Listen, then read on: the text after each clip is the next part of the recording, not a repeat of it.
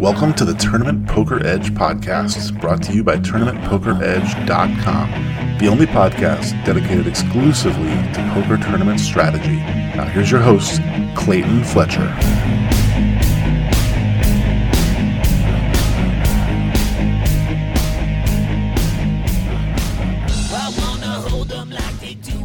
Hello once again, everybody, and welcome to the Tournament Poker Edge podcast. I'm your host, Clayton Fletcher, still here in beautiful, sunny, scolding hot. I mean, it is ridiculously hot now. Uh, Las Vegas, Nevada. I'm hanging out at the Wynn Resort Hotel Casino and Spa. Do not forget the spa. Uh, and I'm here with my friend and yours, uh, a favorite guest on this and every other poker podcast, the homeless poker player himself, Carlos Welch. Hey, Carlos. Hey, what's going on, everybody? So uh, you told me before we recorded, as we record this on July eleventh, you are planning to say goodbye to Vegas for a while, starting tomorrow. Is that right? Yes. So I'll be leaving town tomorrow morning, um, headed towards San Diego. And then from there, I don't know where I'm going to go next, but yeah, that's the plan. Okay, and what kind of um, affordable housing have you been able to obtain in San Diego that makes you want to go there? Well, there's uh, Mike Snyderman, a good friend of the show, good friend of mine. You know, that's um, um, a nice place to crash. Also, I have an ex who lives in San Diego, so that's also a nice place to crash. And then also, if I'm staying in a van, it's much nicer to park it next to the ocean than like next to some drainage, some gu- some Vegas gutter uh, somewhere. So yeah, there's a lot of good options in San Diego. Obviously, the weather's going to be perfect. Yeah, I've never stood, I've never understood homeless people who live in Canada. Just start walking, man. Get to San Diego at some point. Yeah, yeah, it's perfect, perfect weather. Yeah, California is very uh, homeless friendly, but they also have more homeless people there than in any other state. So I guess it's a double-edged sword. The word is out that it's not so bad. Yeah, yeah. Yeah. Well, you're not like homeless in that traditional sense. No, not you're yet. more you're more by choice. You said not yet. Yeah, I guess it hasn't been such a good summer. Couple couple couple more summers like this and uh, yeah. So what did you play? Um, what was your approach? What kind of bankroll did you have? Like what just tell me about your summer kind of in general. So um, I played about ten K in buy-ins, mostly um, um, five fifty um, tournaments here at the Wynn, um, one hundred K guarantees. I'll say that made up maybe like eighty percent of my package. And then the rest were either survivors or satellites. And for people who don't know, survivors are basically like um, cash satellites. Right, so it's a satellite format where there's everyone who cashes gets the same prize, but where typically in a satellite, the prize is a seat to a bigger buy-in event.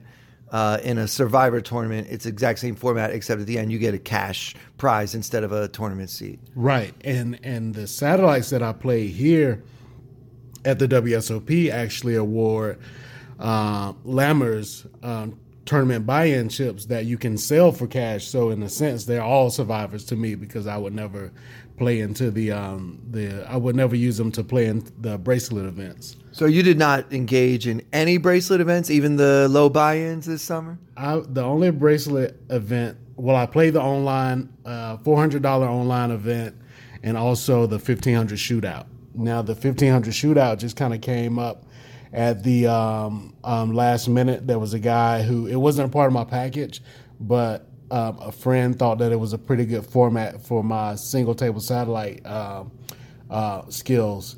And he basically just put me into that. Um, didn't go well, but that and the um, four hundred dollars online bracelet event were the only bracelet events that I played. So you are known for changing your name on Twitter all the time. I mean, you're always at Hip Hop one oh one Trivia, yes, right? But the name that, that is attached to that Twitter handle seems to change based on what's going on with you. So tell the people what your name is right now. So the current name, well, I'll tell you a month ago, or I guess more like month and a half ago now, it was Carlos Vegas. um, because that's what I changed it to on my way into town. Yeah. And then after being here for forty-five days and playing live poker, I've changed it to Carlos Live, as in I hate live poker with a passion. That's good. Very clever. Very clever. Yes. Now, uh, you mentioned a package. So when you sell a package, um, for those who don't know, that means that Carlos gives other people an opportunity to invest in him as a player. So you might buy five percent of the package or whatever it is. And then uh, in the event that he should win, you will get to share in five percent of the profits for whatever price he set five percent at. Now, um, when you put out a package, was there ten thousand dollars worth of buy-ins listed? And were they specific? Or do you just say, look, I'm going to play about ten thousand, kind of depending on how I feel. Uh, how do you set up your package for your investors? Well, it was um, actually um, around nine K um, before markup, and then ten K once the markup's added in. Um, but yeah, I, I put a schedule together, but I also gave myself flexibility to kind of change it to similar buy-ins if I decide to skip a day. Or um, there was the one recently I was going to play an eleven hundred uh, mega satellite at the Rio for the W S O P, but because the um, third day one for the main event was so big, they canceled it. So I basically just used that buy-in to go over to Planet Hollywood to play an eleven hundred Survivor. So I keep that, I, I do set a schedule, but I keep that flexibility um, uh, for, like, you know, if I have to call in an audible at the last minute. I think that's important because, you know, there are definitely some days when I think I know what I'm going to play, and then you know, that night I don't get that much sleep, or I just wake up not in the mood to play. And I would hate for there to be like twelve or thirteen guys out there like counting on me to definitely play yeah. on that day. And that's not good for them either, because then if I feel pressured to play on a day when I'm not feeling it, yeah. that, you know, I'm basically dead money on those days. If I'm about to bring my C game against some of the best players in the world, then we're drawing dead. That was a big thing. Um, Uh, I think I can't remember if it was this last year where you had the deep run in the main, or the previous time. I remember you talking about one of the day, days you came in and you were not feeling your best. Oh, um, definitely. Yeah, that was last year. Yeah, yeah. There, I remember there was just a day when I got like four hours sleep, and I just, you know, I did not feel my best, and I really had to grind, and like I took way longer than usual to make all my decisions. I mean, I'm known for like being the player that doesn't yeah. have to tank like yeah. very often, you know, uh, that on that day, especially with as much as we had riding on it. That might have been the day I busted out, actually. It was just, you know, the end of a really long summer and the end of a really long tournament. And it yeah. just, it caught up to me. Not that I was, you know, I don't feel like I, you know, completely lost control and like donked off my stack or anything. But I definitely, uh, I had some days last year in the main event when I was, you know, bright eyed and bushy tailed and, and ready to, you know, sometimes your brain is just more focused. Yes. And that's the best way to describe it, right? Like some days you have your focus and you know that you're about to bring your A game. And then other days you got to fight just to bring your B game. Yeah. Some days it feels like you're going to, um, you know, do something for fun, and other days you feel like you're dragging ass into work. Yeah. And so it's good, like you said, to have a schedule, um, schedule flexibility where, you know, if you don't feel like playing that day, you don't have to. But, of course, you can't do that in the main. Well, I spoke to Jack Effel, and I said, you know, Jack, I'm not really in the mood today. You know, can we just reschedule this for, like, next week or something? And he said, I would, Clayton, but the E S P N people want to do it today. So they've already got the camera set up. So that would be a nice luxury, for sure. Yeah, when you buy into a ten-day tournament, you need to be ready to play for ten days. And, you know, but I mean, I'll I'll talk about it too. But what do you do if you're in that situation and you're playing anyway? Like we've all been in spots where, for whatever reason, we are playing when we're kind of fighting against ourselves. What are kind of some of your uh, tricks or just words of advice for those who are who find themselves in the spot that I was in last year? So my this happens to me often because, like I said, I loathe live poker. So sometimes I'll do it because, you know, it's just like too much value to pass up. And so I really like online poker. And so one trick that I've learned is that if I just don't look at people's faces, in my mind, I can kind of pretend like I'm playing online. Oh, I like that. I've so, never tried that. So at the table, a lot of times I'm just looking at hands, like not cards, like physical hands right, right, of right. humans as opposed Fingers to their face. Thumbs yeah, and yeah. So I just kind of like glance around the table at the hands, the chips, and anything. And I got like music in, or if not music, just like something, a podcast or something to kind of like just to take my mind from the fact that I'm live playing in a casino, and that helps me get through the days where I don't want to be there. Yeah. Well, that's interesting. Um, I never tried that because I feel like a big part of my edge in the live game is my ability to read my opponents, and taking s- such an important uh, knife out of my bag yeah. Yeah. would be very negative E V for me. Uh, do you ever get tells by looking at people's fingers? uh, yeah. It's like sometimes they have... Um, salad dressing on them from from, from um, eating salad with their hands, which is another reason I don't like live poker, because of all the shenanigans. You've actually seen oh, there's someone. Yeah. There, there's a video. I don't know. You maybe uh, you haven't I don't seen know it. If I've seen that. There's video. A classic video of a guy that's like you know mm-hmm. playing at the Venetian and just eating salad with his hands and like shuffling chips. Wow. Yeah. That is not a germophobic man. No, no. And, and you know, you know, Sheldon is big on protecting, you know, us from online poker. Meanwhile, there's a pandemic waiting to happen at his casino. So yeah, yeah, there's um uh you don't you don't get as many tells for sure when you're um not of, looking at your opponent. Right, right. not, not looking at your opponents. You kind of um uh miss some of the information, but I think if it's a trade-off. So if you feel like, you know, trying to take in everything and it's an information overload on a day where you're not playing your A game anyway, you kind of got to like, you know, use whatever crutch gets you through the day. Yeah, absolutely. And I think players in other sports do the same thing. You know, like you hear about a baseball player, he's got a cut on his finger, but he goes out and pitches anyway. Yeah. Um, you know, in any other sport, there's some kind of equivalent to that. And, you know, to the extent that poker players are athletes participating in a sport, um, I think that we have to learn how to play when we don't have our our very best, you know, feeling or our best vibes or whatever. Now, one of my tricks is I know that I shouldn't be at the table when within the first five minutes of sitting down, somebody annoys me. Yeah. You know, like he'll flirt with the dealer, and that'll normally wouldn't bother me, but then I'm like, why is he flirting with the dealer? Yeah. You know, like if I have some kind of like annoyed thought in my head, I use that as like a reminder to myself, like, okay, Clayton, this is a sign that you might not be uh, in the best uh, headspace right now to play this, and therefore you need to bluff less than usual. Um, like I make certain ad- adjustments oh my to my God. game, like try to put myself in in a better position to kind of overcome. Because, you know, bluffing is a skill that requires uh, an emotionless kind of uh, disregard for the results. And if I already hate the guy next to me, yeah. I'm not going to be emotionless. Exactly. Yeah. Which brings me to another topic I wanted to bring up, Carlos, because it gets to the point of um, playing with emotions, uh, playing poker while you have emotions uh, kind of taking over your body. Um, I sent you a, a very... Uh, Interesting text message. Interesting is not the right word. Uh, a somewhat salacious seeming text message. Tell people what the text said.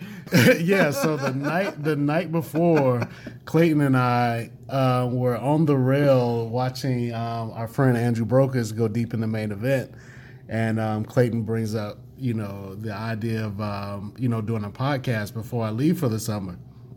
So.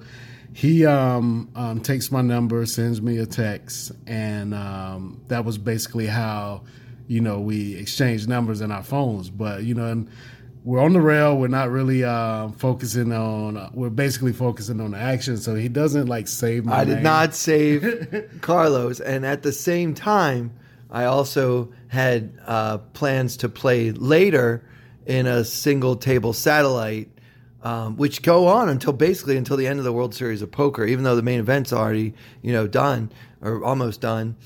You can't buy into it anymore. You could still play satellites, you know, pretty much twenty-four hours a day right now. Um, so I had plans to do that. So let me fast forward and give them a little background. I met a friend uh, someone that I had met a few times before. I didn't expect her to be in the uh, in the single table satellite when I bought into it, but um, because she's someone that a lot of people might know, and she was also uh, hanging out with two other known, some might even say celebrity poker players. Uh, so they all came and joined the table together, and we all had a, a jovial atmosphere. And at some point, she asked for my number because she was going to hook me up with some people that she knows in New York, yada, yada, yada. So anyway, I got this female poker player's uh, phone number on the same night that I got yours. Yes, and I made the mistake of didn't save names didn't save either. either one. Okay. So then the next day you get a text from me. Yes. So the next day I get a text from Clayton that says, "Hey, are you still mad at me?" Including this female's number. I mean, this female's name. And so I immediately, I actually thought about it. I was like, should I like... Let's let, see where this goes. Yeah, let's, let's see where this goes. Uh, you know, Clay is a nice guy. So I was like, you know, I'm going to stop you right now before this goes bad. I give you so much credit for that. Because if if if you texted me thinking that you were texting a female that you had spent time with the night before. Yes. Saying, are you still are mad you still at me? Mad? I would definitely probably want to have some more fun with that before I let you off the hook. Yeah, yeah. And let you know it was Clayton. So I commend you, Carlos, on being a good... He said, let me stop you right there. This is Carlos. And I don't want to hear whatever yes, this is about. Yes. The next line could be uh, career ending. So as it turns out, it wasn't quite as titillating as Carlos might have expected. But let me finish the story now. So I'm at that single table tournament, and it gets down to this female player, uh, one of the famous players that she was uh, hanging out with that night, uh, myself, and another player that I've spent a lot of time with in the satellite room, uh-huh. but that they didn't know. Mm. And he was a really nice guy. I think he's from the Dominican Republic. Uh, a lot of times he and I do like a heads up lasts longer. It's always very friendly. Yeah. Like I have respect for this player, older gentleman. He's just there. He like pretty much grinds satellites. You know, yeah. He's just there in that satellite room, as a lot of players are. I'm sure he played a few bracelet events, but I, you know, most of the time that I saw him, it was in that room. So uh, when it gets down to four players and this gentleman wins a pot, uh, the female player said something like, "Oh, I don't like where this is going. The wrong player is winning." And she's kind of looking at me and the other player that she knew that was still in the tournament, mm-hmm. uh, kind of giving us a sign that she wants it to end up with the three of us at the end, presumably so that we could chop up the prize money. So let me stop here. And what would you do, and how do you feel about this type of conversation in a satellite tournament? Um. I don't agree with it. I think pretty much, luckily, pretty much everyone that knows me knows that I'm pretty um, hardcore when it comes to playing poker. Like I've played with um, friends at the table. Um, Killenberg um, has played. Like it was funny. Like we had a story where once we actually here we came to the Wynn together to play a tournament, and we chatted the whole way here, and then, you know, we were sat at the same table, and immediately I shut down. I didn't talk to him at all at the, t- at the table. Didn't really look at him, didn't smile. Um, played an online tournament at Mike Snyderman's house, and, like, you know, sitting on his couch, like, he, like, two feet away from him, and just, like, three-bet bluffing him left and right. So you guys were in the same house playing against each his, other in at, the same tournament? Yes, on, online at his house. And, like, you know, I'm still going to like three-bet you if you open the button, I'm in a small blind, you yeah. know. So, yeah, I'm going to play my game regardless if I'm friends with the people I'm playing with or not, and especially in a satellite where the, the ethics starts to get murky when you have those type of conversations with fr- when there's, like, you know, two or three friends at the table and then another kind of an outlier, and you're kind of, like, talking about, you know, making a deal with your friends, but you wouldn't make that same deal um, with this guy. Uh, obviously, there's going to be like some skill differences there that come into account, but uh, to me, it's just something that uh, you have to be careful about. Yeah, well, I think you you couldn't have said it better. Um, my policy is much the same as yours. Uh, this sit and go could come down to you, me, and my grandmother. and I'm going to still try to win it. Yes. I mean, if I'm willing to make a deal with you, I have to be willing to make a deal with her and with whoever else might be at that table. And the truth is, when I'm playing single table satellites, like, it's really not worth it to me unless I win them. I'm not trying to sound like a baller or something, but like, the prize pool in this tournament was twenty-six hundred dollars. You know, I didn't play for three hours to try to win twelve hundred dollars, you know what I mean? thirteen hundred dollars. So um, I'm trying to, I always try to win them. Um, if somebody has a skill edge over me and wants to give me a fair chop, I will, I will take it. Um, I'm shocked at how often players who are clearly better at poker than I am will actually offer me that chop heads up when it's it's clear to me I'm an underdog to beat them heads up, because most players are so programmed to avoid variance at all costs that they actually don't accept variance when it's part of their equity. Yeah. Do you know what I mean? So, I mean, I'm not like that. If I think I can beat you heads up and we're about the same in chips, I say, let's go. Let's play. And I don't care the blinds are really high and it's basically a crapshoot, because I still think that there are mistakes you might make that I wouldn't. And so, you know, because the blinds are so big, those mistakes are big. And I've gotten second in so many single table tournaments, and it doesn't make me go home and cry. You know, it's yeah. like they are winner take all. So even though most of them end up getting chopped somehow, it's not required. Right, right. Right? Definitely not required. Right. Now, I know this woman. Um, I've met her at a few different events. Um, you know, she's obviously uh, involved in the poker community. She's friends with a lot of the big time players. So I um, have had contact with her before, but not enough to like where she was in my phone. Exactly. Obviously. Yeah. Yeah. You know, so she's not like in my circle of friends or whatever. She's like someone that I'm friendly with and that I know through other people, basically. So I was a little bit shocked, actually, that she would try to propose a chop or let's team up against this guy so that we can all chop. Yeah. I just don't think that that's appropriate. And um, I told her when she first said that, I said, you know, poker is not a team sport. Yeah. And I said that out loud so that everyone at the table could hear me. Yeah. So I made that very clear. Mm-hmm. Um, the famous player uh, busts out, and now it's just this woman, myself, and this older uh, Dominican gentleman that I mentioned. And she again starts saying, I just wanted to get it down to the two of us. Let me say this.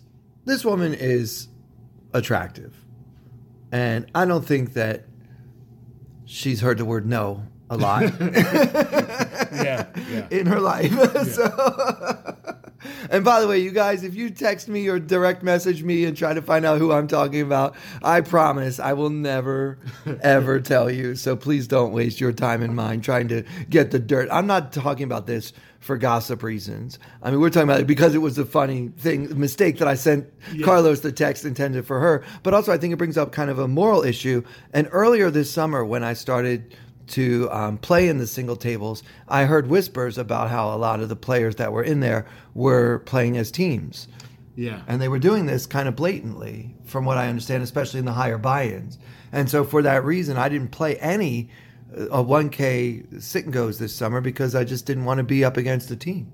Yeah, I agree with that. And I have heard um, rumors in the past about certain well-known players um, colluding in these.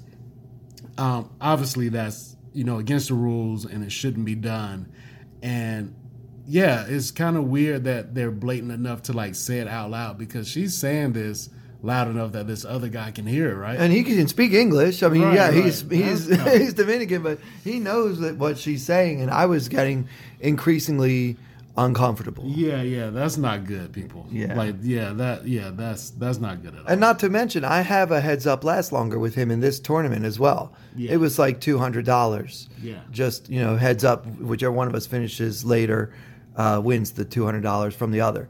So that makes it even more wrong for her yeah. to, like, now he's playing against two opponents, and that's not good for the game. It's now not. This guy's not a recreational player, but suppose that he had been. Like, if it's his first time ever playing in a single table and this is his experience, like, you go in and all the pros are ganging up on the amateurs. Yeah, yeah, yeah. That's so bad. That's so bad. A bad uh, impression for, if, like you said, if this guy was a recreational player, or even if he's not, like, this guy didn't sign up for this experience. Yeah. Even if he's a pro. It's really know? Not fair. Yeah. So, you, you know, should have spoken up.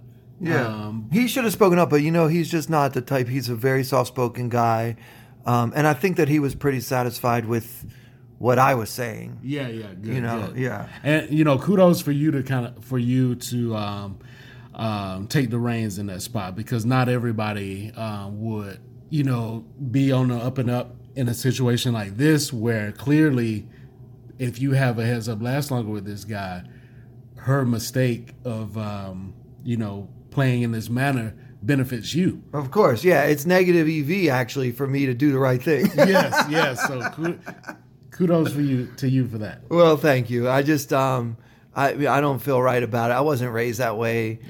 You know, when we played around my kitchen table with my mom and my brothers, my whole my whole life, um, you know, there was never any kind of cheating or colluding or or anything like that. And it, maybe because I was used to playing with families, like if I wouldn't cheat with my family, I'm sure as heck not going to cheat with you when I don't even know your name. Like, I had to ask her, I've met you a few times, can you remind me what your name is? Right, right. You know, she was surprised by that too. yeah, yeah. So anyway, uh, I end up busting my Dominican friend, mm-hmm. and I end up heads up with this woman, and she immediately starts talking, okay, now we're going to chop it, right? We're going to chop it. In the meantime, Uh, there's twenty-six hundred in the prize pool. I have like almost all the chips. I have like something like eighty percent of the chips. And she offered me seven hundred dollars. Like, she would take seven hundred and I would take nineteen. And I, I thought about it and I said, you know, like, I think a fair equity chop would have been a little closer to six hundred for her, yeah. but I did not want to chop because I generally don't like to chop right. in these things. But I did offer her a deal that would make it worth my while to chop. And I asked her if she would take five hundred and I would take twenty-one, then we'll just call it. Right. I said, but otherwise, I'd rather just play it out. No hard feelings, but I'd rather play it out. I always finish these. Like, I hardly ever chop them. You know? Right, right. So um, she said, well, a fair deal would be seven hundred. And I, I didn't want to quibble about whether it was closer to six hundred or seven hundred. Yeah. I said, well, that might be true. I knew it wasn't.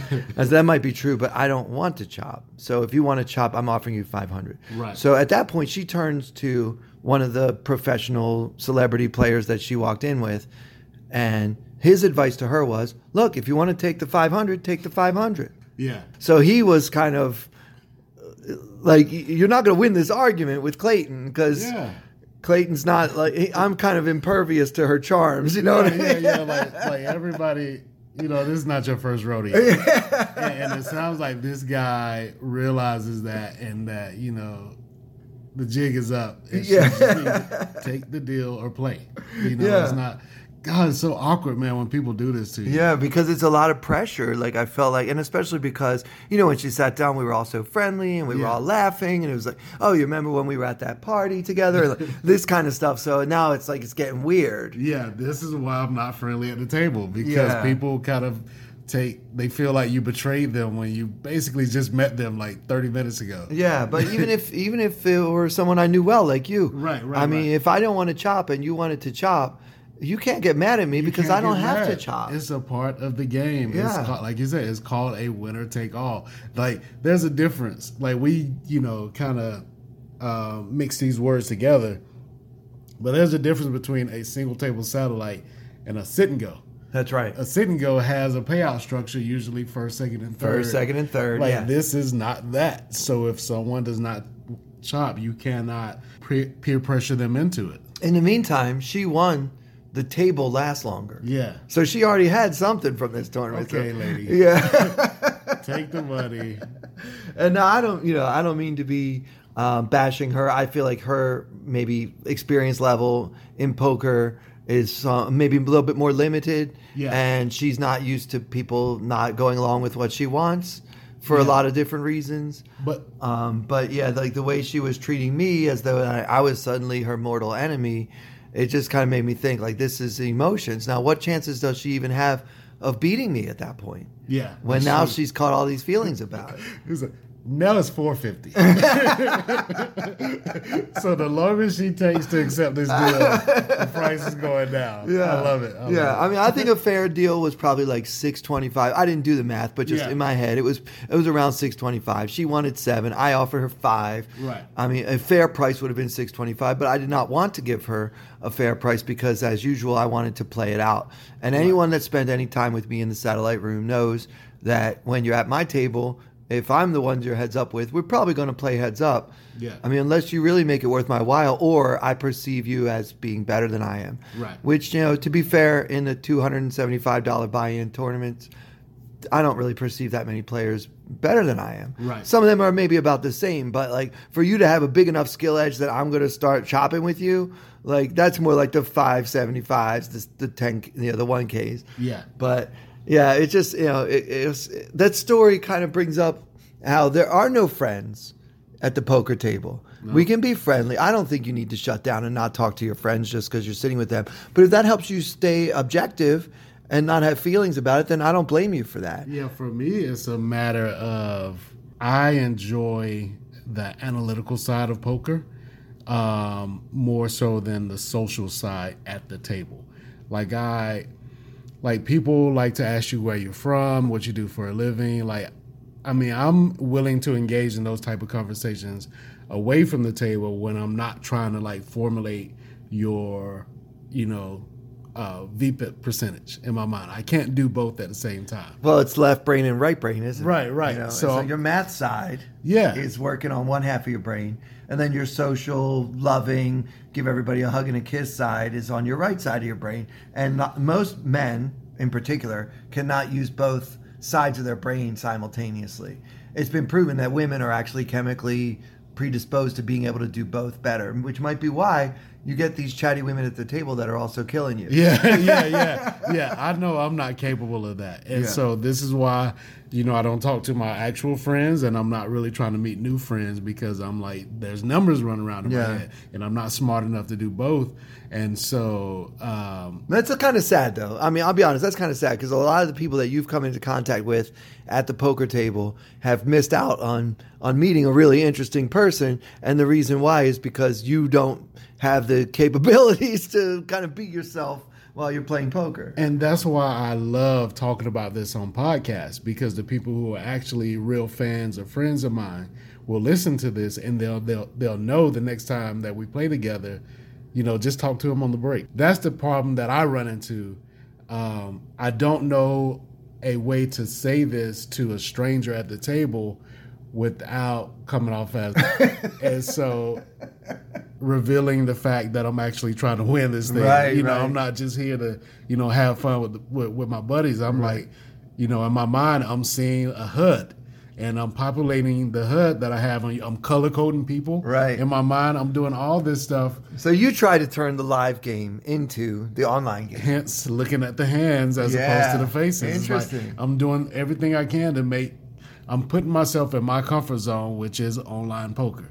And so I'm blocking out the live elements that, A, might be interesting to me in any other um, situation. But in this one, like, I'm here to try to win money, and I'm focusing on that objective more so than, like, you know, hey, what's your favorite football team? You know. Right, right, so, right. Well, you would have loved my table that I had on day two of the main event. We had a guy at my table that really looked just like an avatar.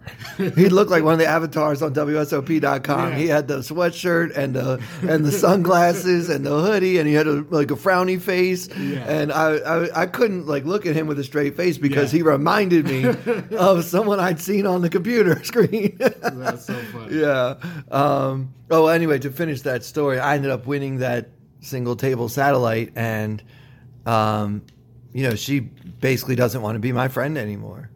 So, I mean, I guess that's, I guess that's for the best. Or maybe after a few days, she'll realize that it wasn't personal. It was just poker. But, right. you know, I always give people the benefit of the doubt. And everybody's kind of at a different uh, part of their journey. You know, maybe years ago, I would have felt the same way that she did in that situation. But just, you know, living it in the moment now in twenty nineteen, especially when I'd already indicated several times that I wasn't part of a team right. and didn't have any interest in being part of a team, I don't think she should have had any expectation that I would chop with her. But I think that you know, she's used to getting her way. Yeah.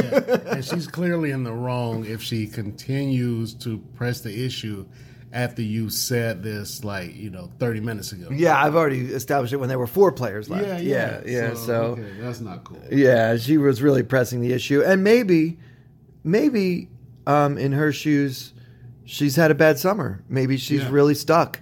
And maybe the buy-in was too much to begin with for her bankroll, and she really needed to at least get a, a little something out of this table. You know, I've been there before, too. The uh, first yeah. time I came to Vegas for the summer, I brought eight hundred dollars yeah. for the World Series of Poker.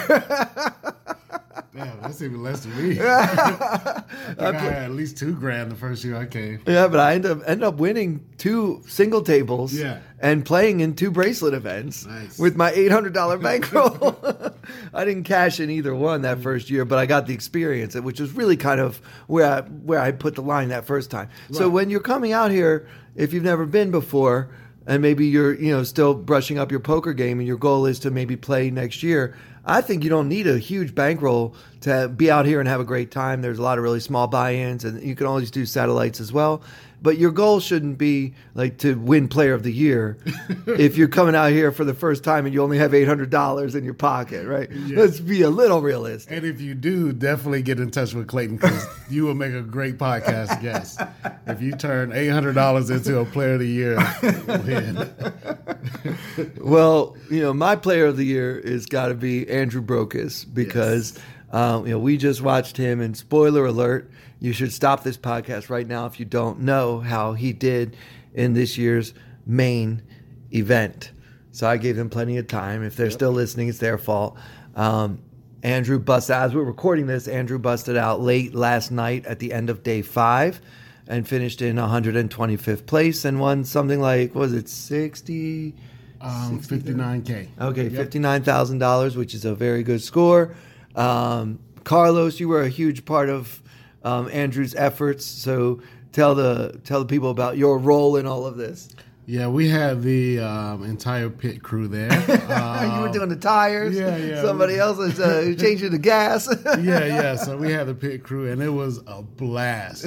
It started actually with um, his first table was kind of in a spot where it wasn't directly on the rail, and we'd done the same thing the night before, and I want to say we got out of there like one. Or one thirty, so everybody was pretty much tired. So I was like, I'm not even gonna come in to the. I feel like it's like going to work. It's like I'm not coming in. Coming today. into work today. yeah, I'm we're not, calling sick. yeah, yeah, yeah. I'm not. I was like, I'm too sleepy, and it's like I can't see from this spot anyway. Right. And everything that I would do for him, I could do over the internet anyway. Right. So I just went and did like some cyber recon on like the players at his table, like yeah. You know, so you can check out their Hendon Mob. You can see what else they've cashed in, how many bracelets they have, stuff like that, right? Yes. Yeah, so yeah. I did did um, a lot of that work away from the table, away from the Rio, and then once he got moved to a new table about um, six p.m., um, about halfway through the day, um, it was closer to the rail, and uh, Emily, his girlfriend, let me know that you know he was closer to the rail. And so I just, um, you know, I was like, okay, I'm on the way. And I, you know, I packed up all the gear and uh, I shot over to the Rio. This is when the fun really started. Yeah. Because like, this is, this is like my thing. Like this, I enjoy helping other people navigate through poker tournaments, because all the things that I don't like about live poker, I don't experience them when I'm not at the table. You're not sitting there. Yeah. Right? When yeah. yeah. And so like one of my, Best one of my favorite things about poker is talking strategy, which you can't do when you're at the table. And so when I'm not at the table, I get to do this, especially uh, with somebody who's in the game. Um, my buddy Briar called it uh, being a poker caddy. yeah, yeah. So, I haven't heard that. That's great. Yeah. A poker caddy. Yeah, I'm, uh, I'm, you should use the five iron on this one. yeah, yeah. It's like it's like being a poker caddy, and and I had a great experience this time because I haven't done this in the past. When you, so at the beginning of each day during the main event, they tell you all the players that, you know, are seated at every table.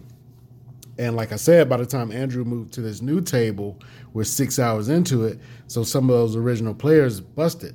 So even though I had the lineup that was there before, it wasn't necessarily the same players. Right, right. So I was like, how can I get information on these people if it's not the same people. So what I what I figured out I could do, like I knew one guy at the table was a familiar face. So I went through the blog updates and found other players that he was in hands with recently. And that guy, so that's how I found the new players to the table. So this guy was in a hand with that guy. So he must have been at that other table. Yeah. Oh, yeah. And, wow. and, and and then once I found his name, then I can Hendon Mob him, even though he wasn't on the original on the list. Original sheet. And then each time I found a new name, I can now search that person in the blog. So maybe he played with somebody else who's at, now at the table. And I was able to get information on probably like um, seventy percent of the table. And you should work for the C I A. Yeah, yeah, that was a two. I died laughing when you sent me that message.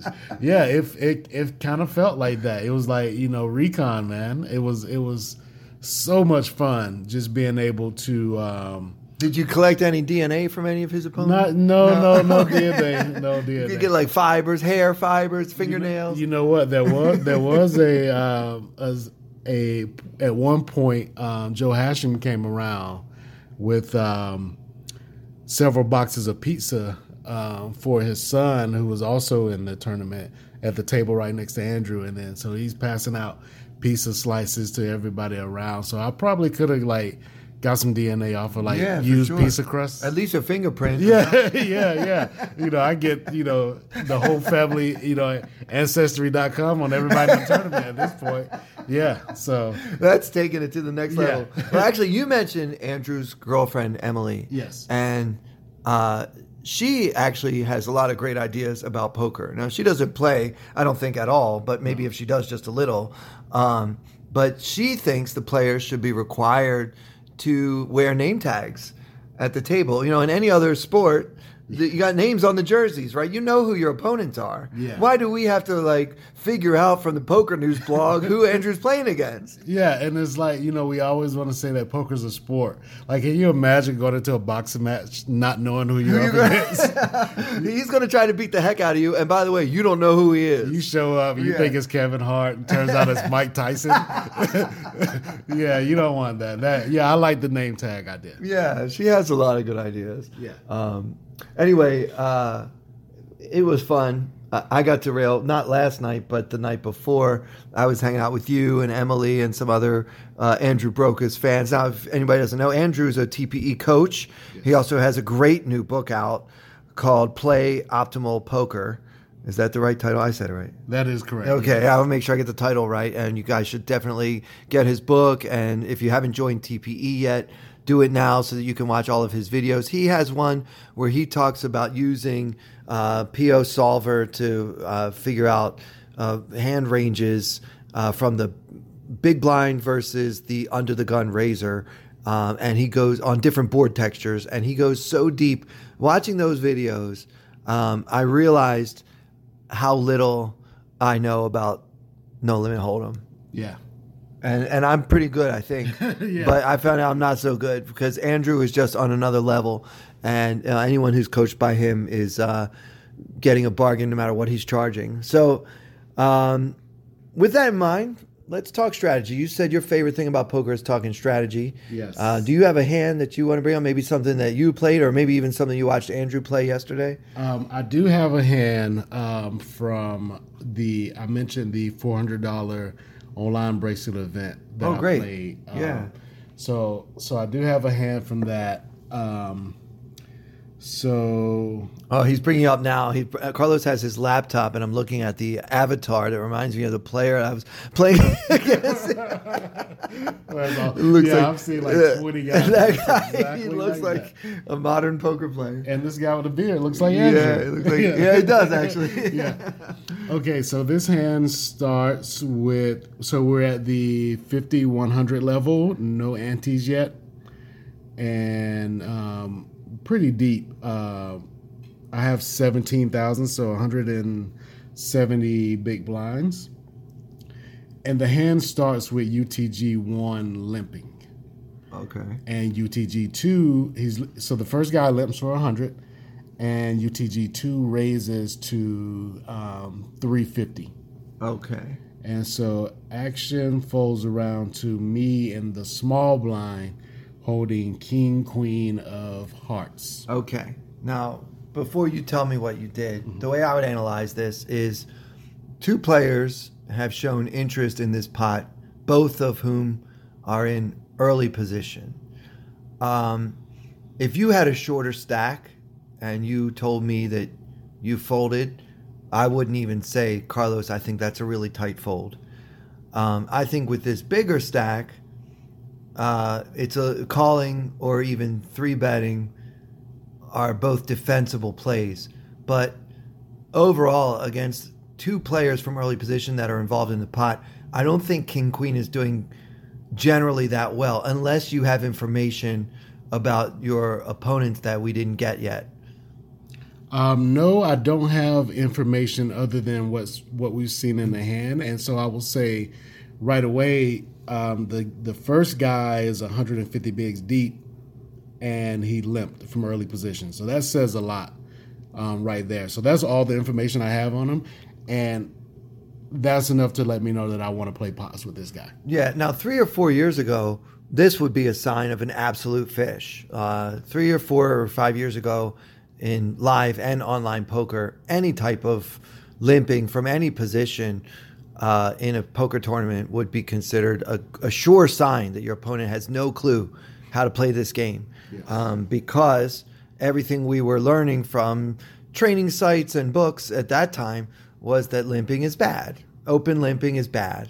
Uh, you should try to get the blinds whenever you can, yada, yada, yada. In the last year or two, and correct me if I'm wrong, Carlos, but I feel like players developing some type of limping strategy um, has kind of come in back into vogue, and it's not necessarily the sure sign that it used to be. Have you noticed that as well? Yes, and the reason it comes back is it has come back into vogue is because the when you say have when you have say like twenty bigs, um, if you raise like from late position, uh, you're kind of vulnerable to people um, shoving on you if that's the effect, effective stack size. And so you end up having to uh, not being able to see flops with um, certain hands that aren't strong enough to raise call.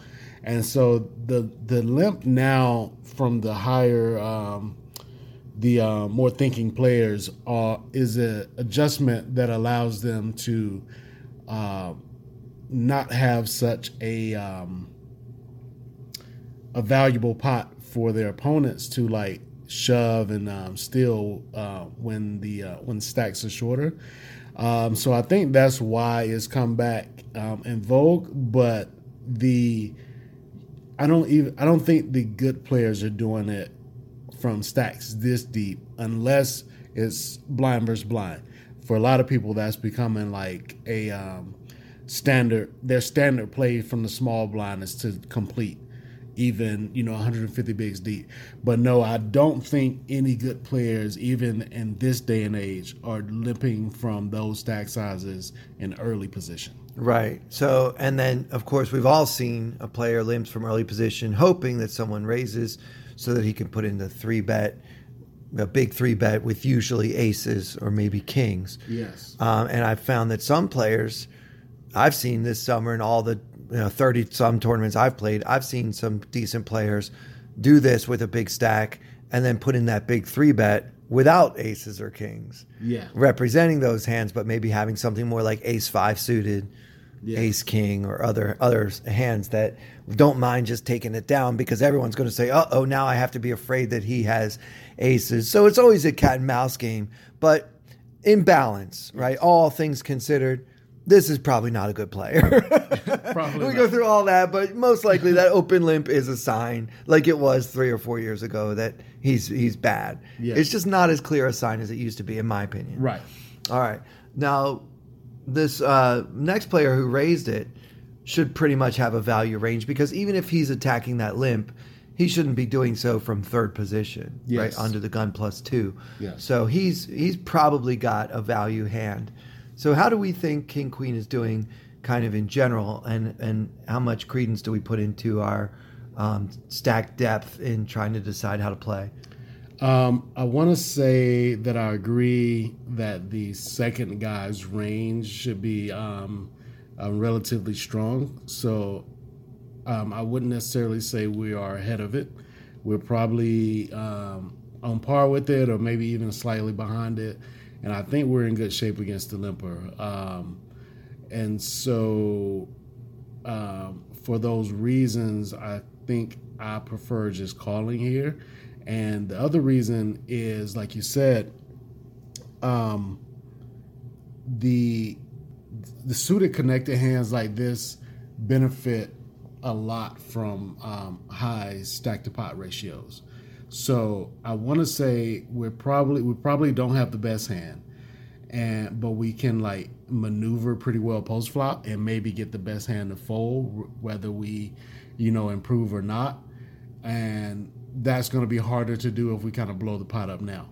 And so these suited hands like this, I much prefer to just call within these spots. A, we don't want to like, you know, price out the one guy in the hand that we are pretty confident uh, is a weak player and definitely has a uh, weak range. Um, so yeah, I'm pretty much calling here every time.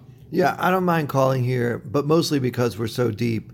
Um, I think we kind of need to have a strategy of being somewhat careful when we flop one pair. Yeah. Um, we're hoping to flop more like a straight draw, flush draw, combo draw, something good like that, that we can kind of be a little bit more aggressive with. Because, you know, even if we flop a pair of queens with king, queen, remember Hero has uh, king of hearts, queen of hearts in the small blind here.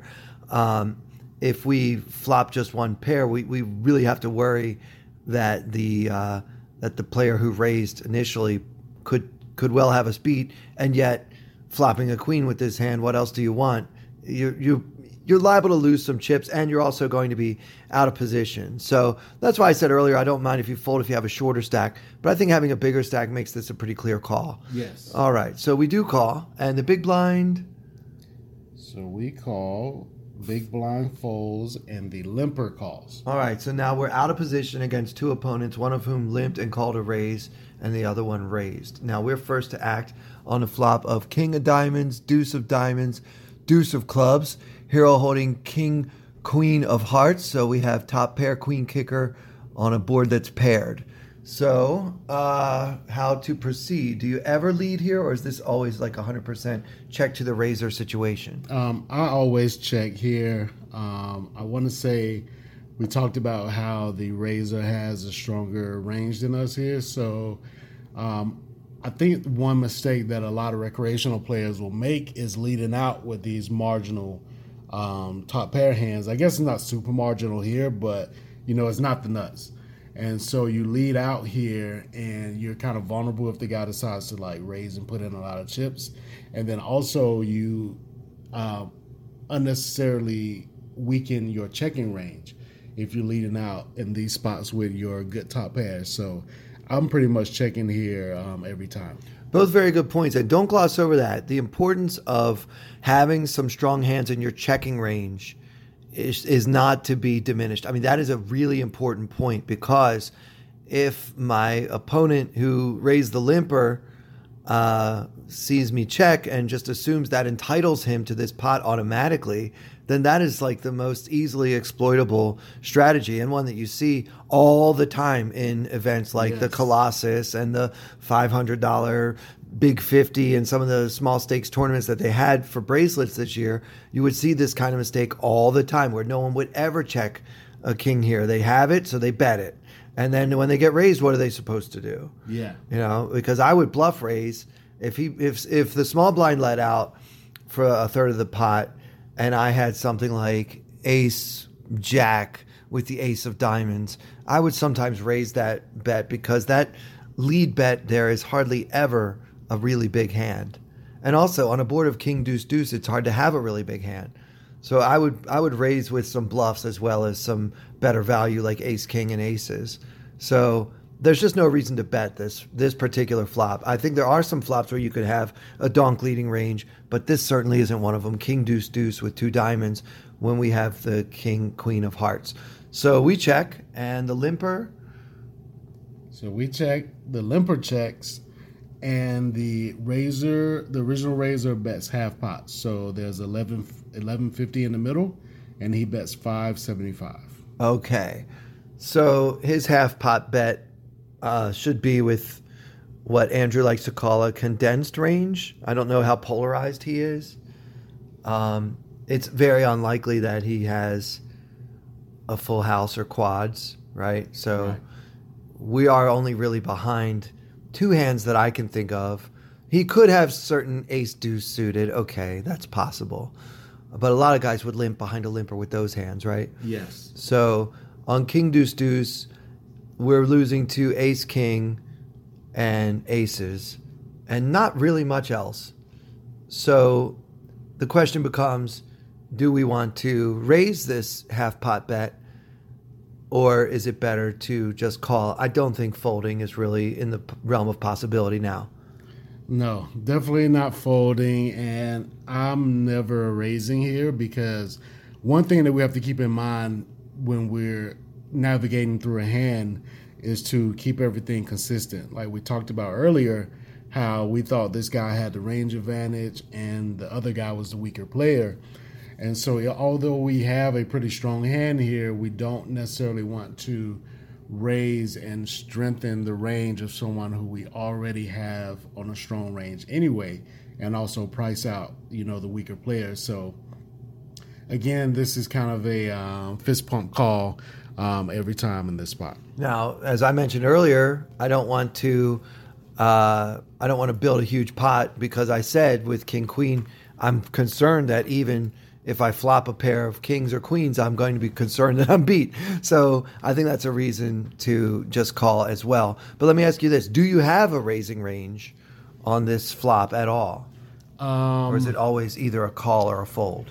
So I'm going to have some ace-deuce suiteds here. That's probably going to be the only um, um, suited hands I have. So because I have some deuces here that I that I um, would raise with, I would have some bluffs, and it would be like backdoor flush draws and maybe some of the um, the weaker front door flush draws. Like if I have like the um, nut flush draws, so like, you know, I have the um, ace high um, as well. I may not raise that one, but some of the ones like maybe like jack ten of whatever the flush draw was, I may raise that one because it benefits a little bit more from fold equity. Awesome. Okay. So yeah, if you have a raising range, you got to have some bluffs in that range, and that's the point there. Okay. So we call, and the original limper surprisingly makes it twenty-seven thirty-one. So um, roughly a pot size bet, I believe. Um, huh. Well, now this is really interesting, because this is the first aggressive action that this player has taken in this hand. Um, he limped in and then just called, which kind of made me rule out aces and kings. Mm-hmm.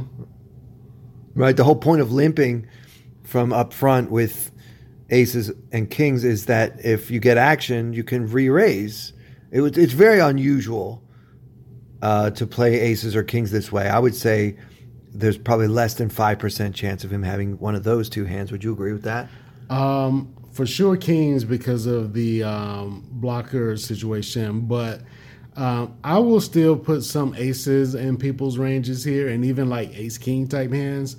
Um, I do agree that it's uh, less likely, but um, let's say if he limps re-raises, he'll lose me with a hand like this pre-flop, because I'm um, giving him way too much. I'm giving that line too much strength. So I don't even know if I want to be in there with a hand like this that benefits from uh, high S P R, and now he's like lowering the S P R for me. Right. And so now all of a sudden his range becomes the strongest range in the in the pot if he does that. Whereas if he kind of like lets me see the flop when he has a hand like aces, and now he does it in this spot, now I'm more willing to, uh, more uh, likely to pay off big bets post flop and, and make a and make a mistake. Yeah, right. So I, I mean, I I wouldn't give it as as low as five, but I'll probably say that maybe he still has like aces or ace king in his range here, maybe twenty, thirty percent of the time. But you're right. I think the vast majority of the time, people will uh, limp re-raise with those hands. Especially when there's more than one opponent already involved, because nobody wants to go up against two opponents with their aces. Even though the That's truth is, the truth is when... when you're up against two opponents with aces, you're still a huge favorite. Yes. But most people like to try to get heads up with their aces just because the pain factor of losing with them. Yes, I agree with that. Which, again, is getting back to playing with emotion rather than just logic and math. Right. Anyway, I wouldn't put too many pocket aces, pocket kings combos into this player's range, um, which really raises the question, what the heck is he check raising? You know, it's it's gone check, check, bet, call. And now he's putting – that shows even more strength that there are two of you showing an interest in this pot, and he still wants to raise it. I mean, the obvious answer is he has a flush draw with something like queen jack of diamonds, a jack ten of diamonds, um, that might be able to just like semi-bluff, take it down, and if not, it's not doing bad against your calling range anyway. Um, if the diamond hits on the turn, he's got a very strong hand, although it's not the nuts. Um Does he have any deuces in his range? I mean, is he going to limp call pre-flop with something like ace deuce of spades? Um, I can see that. I can give him ace deuce of spades, ace um, ace deuce of whatever the hell the other suit is. Yeah, hearts. Hearts, yeah. Um, other than that, though, he shouldn't have very many deuces. Okay, so what...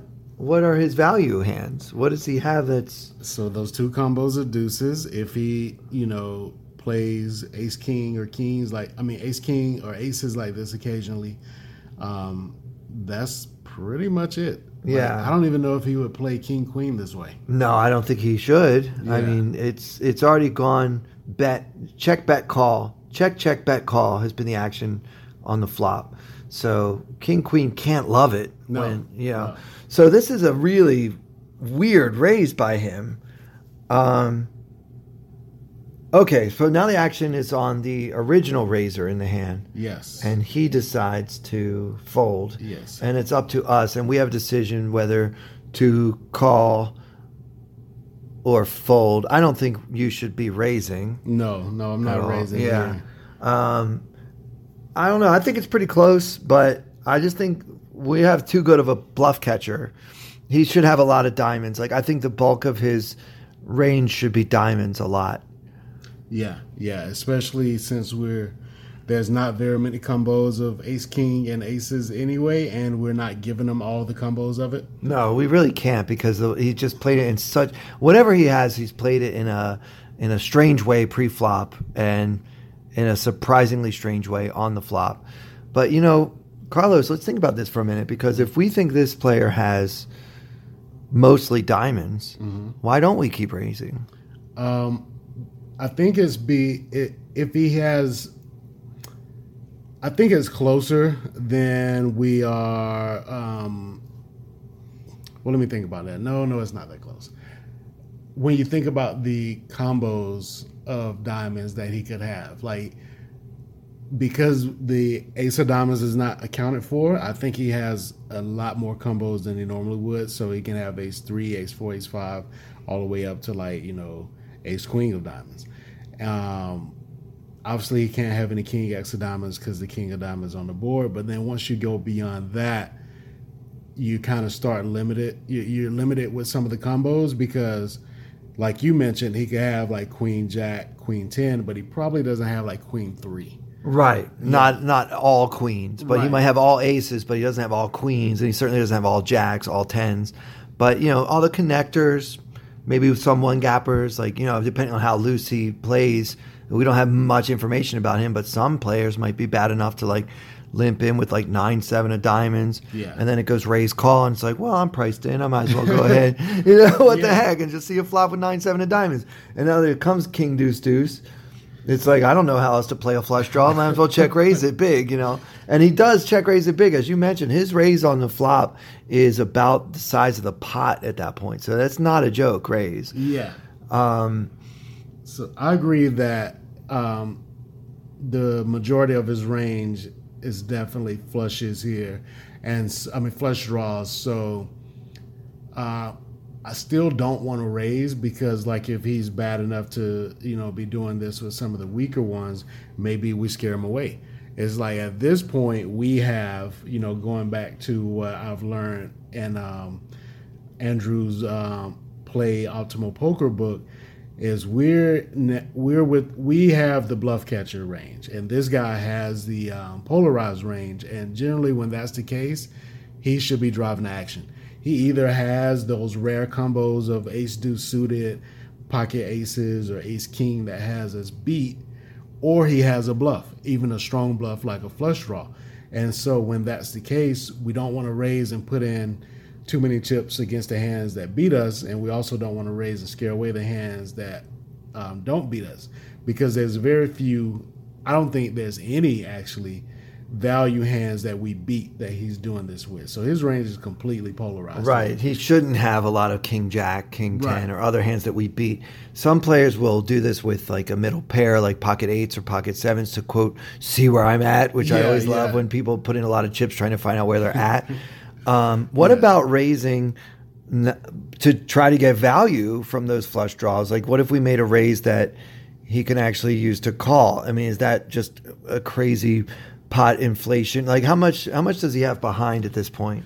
So I want to say he started with um, one hundred fifty big, so he's got um, twelve K behind, which is um, one hundred twenty bigs. Okay, so and, yeah, and there's seven in the middle. So because of his um, his check raise post flop, this pot has gotten big really quick, and now where the S P R is like, you know, one and a half at this point. Yeah. So actually it was five before before um, you called. Yeah, yeah, yeah, yeah. Yeah. So we I mean, yeah.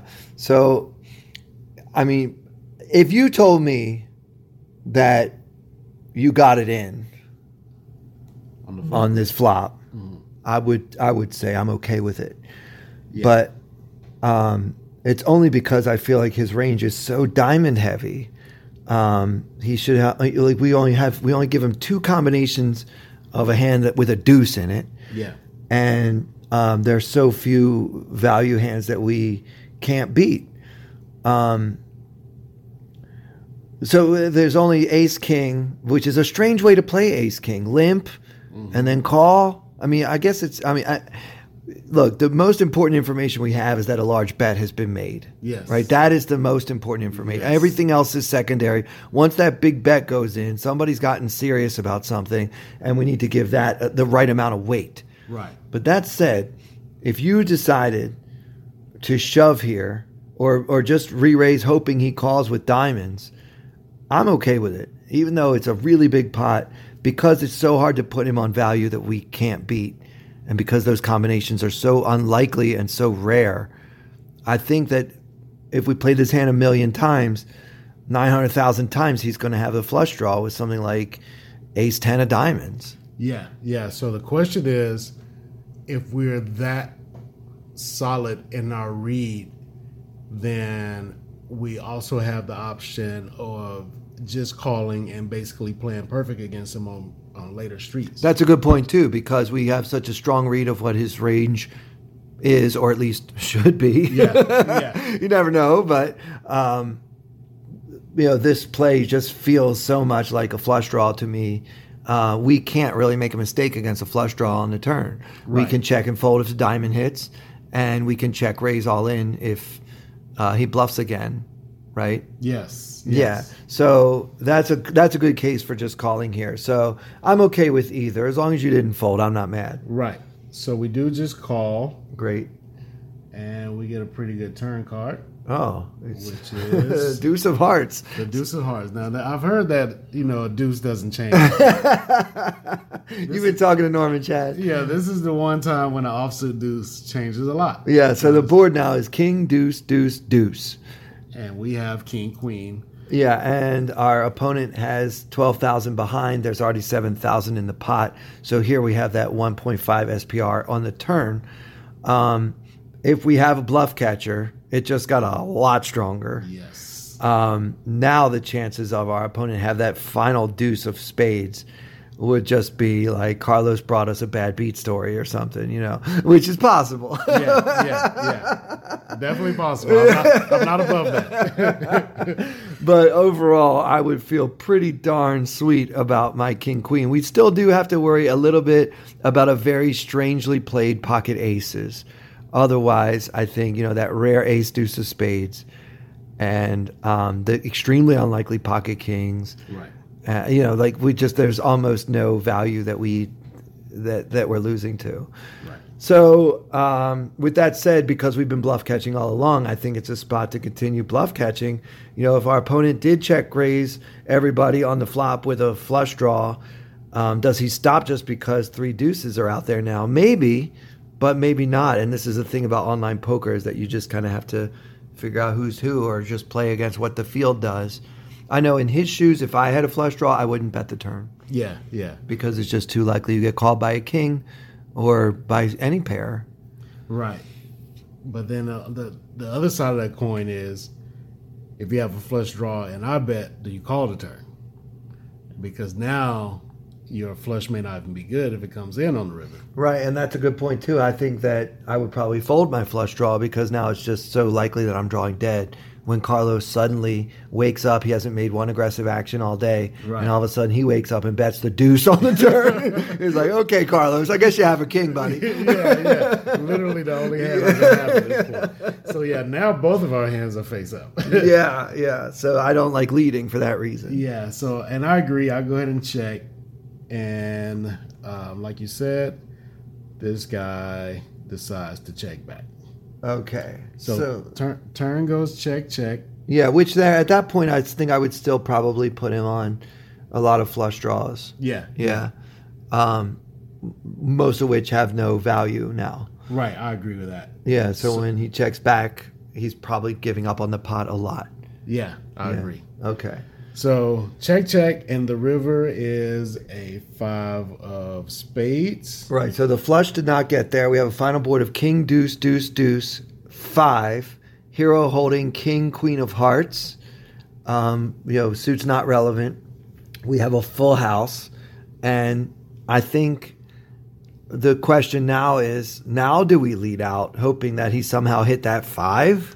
yeah, yeah, it's kind of a weird spot.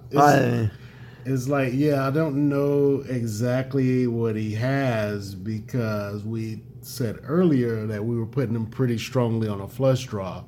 And so I'm thinking that he's either, like when he checks back the turn, he's either giving up a lot um, or he's, you know, could potentially bluff river check too. But I don't think he has um, pretty much any hands in his range that will call a bet that we beat. I agree. I agree. If he calls, he's got four deuces or pocket aces. yes. Like yes. always. Yes. Um, it's it's very hard for him to have any kings. Right. I mean, I guess we did say he could have ace king, but I think ace king wants to like, you know, barrel again on the turn. Yes. Of course. For sure. Hoping that you call him with like pocket nines or something. Right. Yeah. So because ace king has a value target and because ace king didn't bet the turn, I think ace-king is now out of our opponent's range. Well, actually, um, oh, yeah, okay. So, yeah, when you set value target, you're thinking nines. I was just going to point out that this hand is we chop. Yeah, yeah. We, any king yeah, chops with ace-king, but, yeah, but yeah. I could still have, like, nines or tens or yeah, something like Yeah, yeah, and I think that you wouldn't have given up on those hands yet. Right. So I check um, the river, and villain decides to bet a little more than half pot. Okay, so obviously we're not going to fold our full house. Deuce is full of kings. Um, this could easily be a last-ditch effort to try to win this pot with that busted flush draw that we've been putting him on since the beginning of the flop. Um, it could also be a value bet with pocket aces or four deuces that just freaking didn't know what to do on the turn because how often do you have four deuces? A lot yeah, of guys don't know how to play them. We cannot rule out ace-deuce. We cannot rule out pocket aces, although I think checking that hand would have been a mistake on the turn. People do make mistakes, yes. and um, we, just because we can't rule it out, and because more importantly, I don't see how we can possibly get value from a worse full house than the one we have. I think this is just a check call situation. And I agree with that. And so I did check call, And luckily, we get a chance to see this villain. Okay. All right. So it was not even a flush draw. It was a pure bluff with the ten of spades, nine of hearts. So the flop was king, deuce, deuce with two diamonds. And our opponent, who limped in from second position under the gun plus one with ten nine offsuit and then called a raise that had already been called by the small blind with it, was not ready to give up on this pot at any point. Uh, check raised the flop with no pair, no draw. Checked back on the turn, which we think caps his range to some extent. And then tried for a desperate bluff attempt on the five on the river with ten high. Um, if I ha- somehow managed to get to this river with the ten high, I don't think I would bluff with it. There are some times, just because you have ten high doesn't mean you have to bluff. You know you can't win the pot without bluffing. But the question then becomes, can I win the pot by bluffing? Carlos has been pretty adamant about his desire to stay here. When I check raise so big, the pot size check raise on the flop, and Carlos called me, I'm going to say, all right, I tried. And now I'm not going to uh, put in another chip, because clearly Carlos has at least a king. Maybe, like we did say, you could have nines or tens, something yeah. like that, right? But, I mean, most of your range is going to be a king. Yes. So um, your opponent in this hand, whose name we will not reveal, just in case he's listening, is uh, not a good hand reader.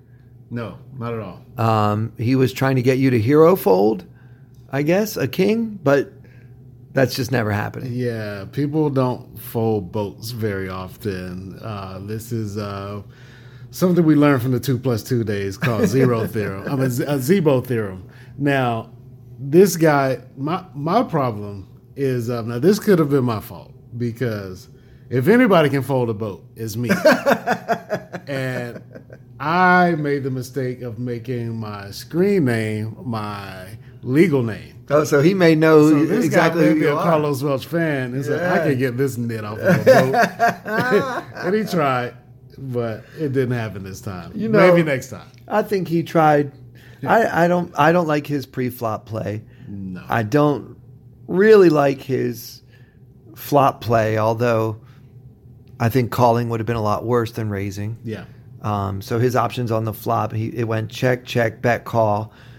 Then I mean, I think that putting in that big raise, we did start to wonder, like, is he playing aces in a weird way? Does he have a weird ace king here, or even a deuce? Does he have that deuce? You know, like, we do have to start thinking about what his value range is when he puts in that big check raise.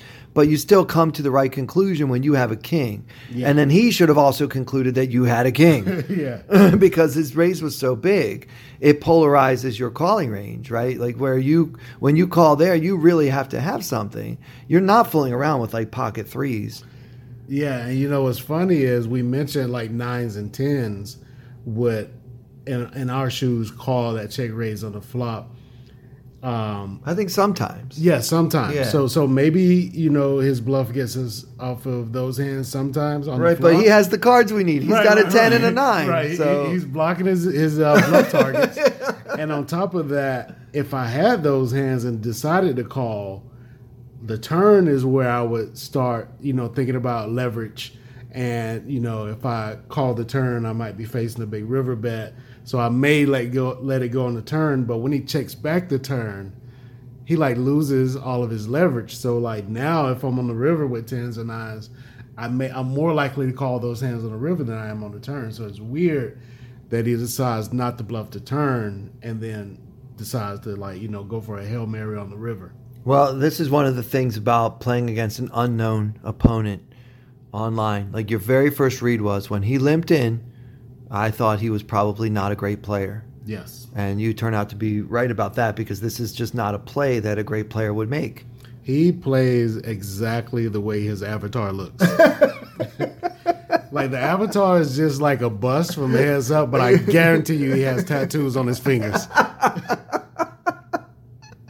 No offense to any tattooed fingered fans out there, but Carlos has a read on you, and he's been looking at a lot of fingers. Yeah, yeah, looking at the fingers, like, you know, there's probably like, you know, some words tattooed, you know, right. yeah, yeah, so power, yeah, yeah, yeah, you know, some aggressive word. Yeah. For sure. Oh man, well that's an interesting hand. So congrats on winning that pot. Thank did you, you end up cashing in that tournament? Do you I remember? Did not. You did uh, not. This is one of the multitude of tournaments I did not cash in. Yeah, yeah. Uh, All right, did you did you deplete the whole nine thousand dollar bankroll this summer? Almost, almost. almost. All right. So the the one beautiful the one beautiful thing about it is that this was a four hundred dollar buy in, and I mentioned that here at the Wynn, I played a lot of five fifties, and the one tournament I did cash was a bigger buy in, so that helped. Oh yeah. So that was gives you some breathing room. Yeah. yeah. So I played two um, Planet Hollywood eleven hundred survivors. And the first one I played, um, we ended up chopping seven-handed. See, this is the beauty of survivors for me. Um, there was forty-two players in the field, and we chopped seven-handed. Yeah. and yeah. so at the time that we chopped, my stack was worth um, right around four K. Actually, um, if we use I C M, it's right around four. Um, right around. I believe um, four K, but if we did like a chip chop, it would be more like thirty-five hundred, and I got four K. And at the moment we chopped, I had ten bigs, I believe, and I was right under the gun, and this was big blind ante. So I was about to lose a big chunk of the value of my stack. Two of your ten bigs. Yes. We're yeah. about to go in blind. Yeah, exactly. Exactly. Now, these are the kind of spots. Now, you know, a lot of times on this podcast, I talk about how I'm not a big chopper and I don't really care about I C M and stuff like that. If I were in your shoes, I'm sure I would have taken that deal too. Yeah. Like sometimes it's to your advantage to do it. My thing is I don't just take chops to avoid variance. Right. I've learned to embrace variance in a way that most poker players do not. Right. But Uh, in, in a spot like that where it's kind of a no-brainer, it's like, yeah. do I want to just put in twenty percent of my stack blind on the next hand, or do I just want to lock this up right now? I think it's a pretty easy decision. Ex- especially given that this was a survivor, meaning that if you know correct strategy, um, I'm not going to be able to call very many um, bets going um, forward. So let's say that we don't chop there, and I'm in the big blind, and even though I'm kind of like one of the shorter stacks, or kind of like middle of, so there's seven players left, maybe I'm like in fifth. Fifth, right. If like the button shoves, I can't call with ace-king. I can't call with ace-king, probably can't call with tens. Yeah, ace, ace-king and tens and tens are normally in a, in a regular tournament situation, right. Obviously a fist pump, yeah, right. I'm happy to call. But yeah, because of the fact that there's someone in sixth place and someone in seventh place behind you, you're really handcuffed because it's called a survivor for a reason. yes. You need to survive, even if it's just with one chip, yeah. to get the same prize as everybody else. It's a different strategy, and I think a lot of players make mistakes because they're used to playing more what we call standard tournament. Right, and because I understand this strategy, I'm not going to make that mistake. But my opponents don't understand this strategy, so they're going to make the mistake of, you know, Um, well, I guess in, you know, well, actually it is a mistake. The guy who would have been on the button was the chip leader, which is really the worst player in a satellite. And the survivor is the chip leader. So this guy has all the chips. He's raising every hand where he, he already has a seat. He should up. be in his hotel room. Yeah, he should be in his hotel. So he's going to make the mistake of raising too much, and I'm going to make the correct play of folding too much. So I'm, so my next... when I get into the big blind here, I'm ninety-nine percent of the time going to lose these chips. I can't defend. And so it was like a no-brainer chop for me at this point. Like, had this chop been proposed when I was on the button, I probably would like ha- try to hold off for two or three hands and like get that chop when I'm like right under the, the in the under the gun position. So yeah, this chop was um I think pretty, the big blind ante really does change tournament a strategy lot. a lot, yeah. especially in satellites and survivors. In this format, the fact that you can wait like another five hands before you have to post, yeah, that's pretty huge. Yeah, with a couple of shorter stacks below you, yeah, that's really big. But still, I mean, even though you weren't about to make a bunch of mistakes, I think locking that one up under the gun is the way to go for sure. Yeah, and then you also lock up the opportunity to leave the Planet Hollywood. Oh, that's always plus E V, getting out of that place. Yeah, so that's worth like three hundred dollars right there.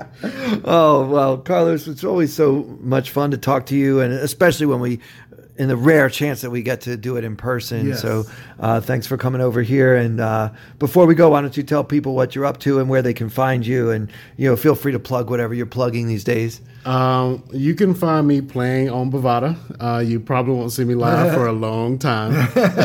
Loathe live. Loathe right, live. Right. So you can find me playing on Bovada. Um, um, if you want to uh, get in touch with me for coaching at all, you can um, either find me on Twitter um, at Hip Hop one oh one Trivia, um, or my um, coaching website, which is Mediocre Poker Coaching dot com. And also, um, we discussed the single table satellites earlier. Andrew Brokos and I have a premium podcast where we discuss the strategy for beating the single table satellites. And you can find that at knit cast dot com. There you go. So Carlos is all over the internet. Are you also twitching these days? Do you still Twitch? Um, I do. Um, I haven't done it in a while, um, but I do occasionally go, go on, but not okay. Not at any something had of, to give, right? Something yeah. had to fall by the wayside. Yeah, anything that starts to feel like a job is yeah. not for me. Like I, I kind of float with the wind. Okay, yeah. I, I like your style, my friend. I like your style. Well, uh, you know, Carlos, for those who don't know, is an actual real life T P E success story. You can go back and listen to the archives when Carlos was just kind of like, uh, I don't know, I would say like a, a daily grinder, kind of trying to figure poker out, and was, you know, built his reputation as as a nit the the old-fashioned way by actually being a nit for yeah. many years, where it was just, you know, you would talk about hands on this and other podcasts, and I would say, I cannot believe he folded. yeah, yeah. And uh, you've certainly gotten much looser and uh, closer to uh, G T O, as it were.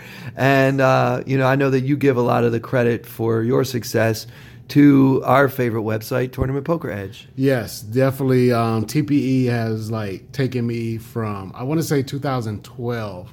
The end of two thousand twelve was when I really started like putting in time on the T P E forums, and I was playing two dollar tournaments. Yeah, man. grinding. Two, $2 tournaments, like, you know, excited when first place was like thirteen bucks. Yeah, how excited do you get when you win thirteen dollars on a, in an online tournament? Back then, man. It was Jump like, up and down? Like, yeah, yeah, yeah. Have and a party? Like, and, and when you lose, you like punch a hole in the wall. It's a two dollar hole in the wall. yeah, yeah. So, yeah, to go from that to like, you know, where I am now has been, you know, one hell of a ride. Yeah, well, we've been uh, fortunate to take that ride with you. And so uh, thanks again, Carlos. And for Carlos Welch and for everyone here at Tournament Poker Edge, I'm Clayton Fletcher. Thank you guys so much for listening.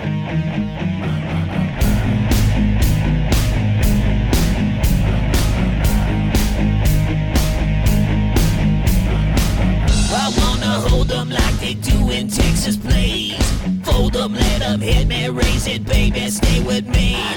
Lock in intuition, play the cards with babes to start. And after she's been hooked, I'll play the one that's on her heart. Oh, whoa, whoa, whoa, whoa, I'll get her heart, show her what I got. Oh, whoa, whoa, whoa, whoa, I'll get her heart, show her what I got.